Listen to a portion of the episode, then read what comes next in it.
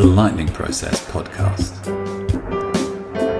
Using the tools of the mind-body connection for health and happiness.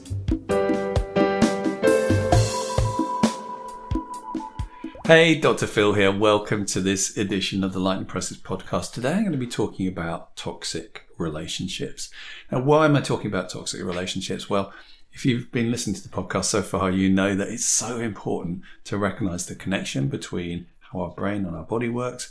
And one of the things that can affect our brain is our emotions, and relationships are a major issue in many people's lives because we're not that skilled. We don't have much experience in dealing with relationships. So toxic relationships are relationships where being around someone is just not good for us. Um, and they can show up in lots of different ways. Um, a classic example is somebody who's not showing much affection. We need affection. There's a lot of research into the importance of connection and affection. So if you're stuck in a relationship where it should be an affectionate relationship and you're not getting that kind of sense of affection and connection, it's almost more damaging than not being in a relationship at all because it feels like you should have it. So that's one kind of toxicity. Another classic toxicity is when you have someone who's a narcissist or narcissistic kind of tendencies where they're talking about themselves all the time. They don't seem to care that much about you. It's all about them. And that can also lead into some quite destructive behaviours where everything you do is wrong. They gaslight you. Nothing you do is ever good enough. They undermine you, and your self-esteem becomes quite damaged by that. Can, commonly connected also to coercive relationships. So coercive relationships is where someone starts to take control of your life and make decisions for you, stops you doing things, stops you wearing certain kind of clothes, meeting kinds of people. They want to control you. Um, these are extreme examples of toxic relationships, but they're actually very common. And the big problem is we often don't realize we're in them. We need other people to point out to them because they start to appear to be normal once we slowly move into those directions. So how do we notice we're in one of these kind of toxic relationships? Well, what we're looking at is having our experience being undermined or judged as not being very good by someone is a good sign of it, or just feeling like we're being removed from our support networks, our families. All these things are a good sign that you're in a toxic relationship. Or where you just know that by being with that person, life is more tricky. Although there may be benefits, you know, maybe security, um, maybe some financial implications for being with that person, but it doesn't make you feel good. It doesn't make you feel loved, wanted, excited, supported.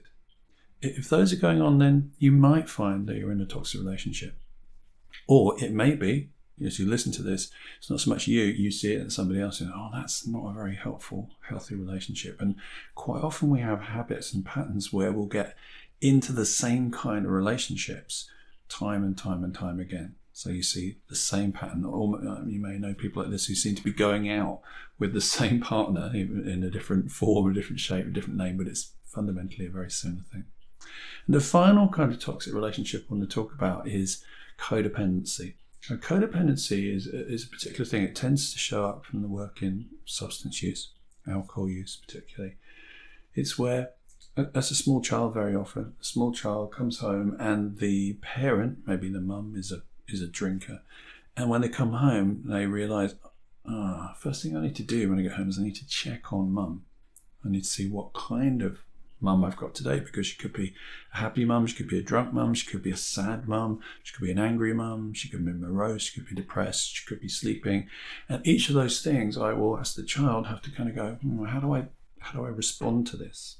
So my behaviours are dependent on the other person. This is the classic thing with codependency, where your emotional state is always about how is somebody else, seeing how somebody else is before choosing how you respond. So it's called codependent dependency because your state is dependent on somebody else's state.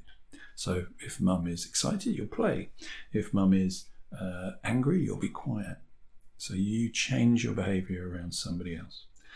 And the other thing we know is, if you've ever been in any, any situation like this, we know these people can flip. They tend to be volatile. And so if mum is happy, we can play with her, but we've always got a little eye on is she going to change? So we're aware. And what this tends to do is increases our awareness, increases our, our empathy and awareness of other people, which is a good thing, but it also increases our kind of state of anxiety and arousal and makes us forget about what's right for us. We spend too much time thinking about what's right for other people. Now, it doesn't have to be when you're young, it doesn't have to be an alcoholic parent. It can just be anybody in your past. It could be a friend, a teacher, it could even be social media. There's something that's volatile and changeable, where you're constantly having to think, how am I showing up for this person, and changing yourself so that you're acceptable to them. And that puts a lot of pressure on us, puts a lot of tension into our system, a lot of load. And does it cause health issues? Yeah, it does actually.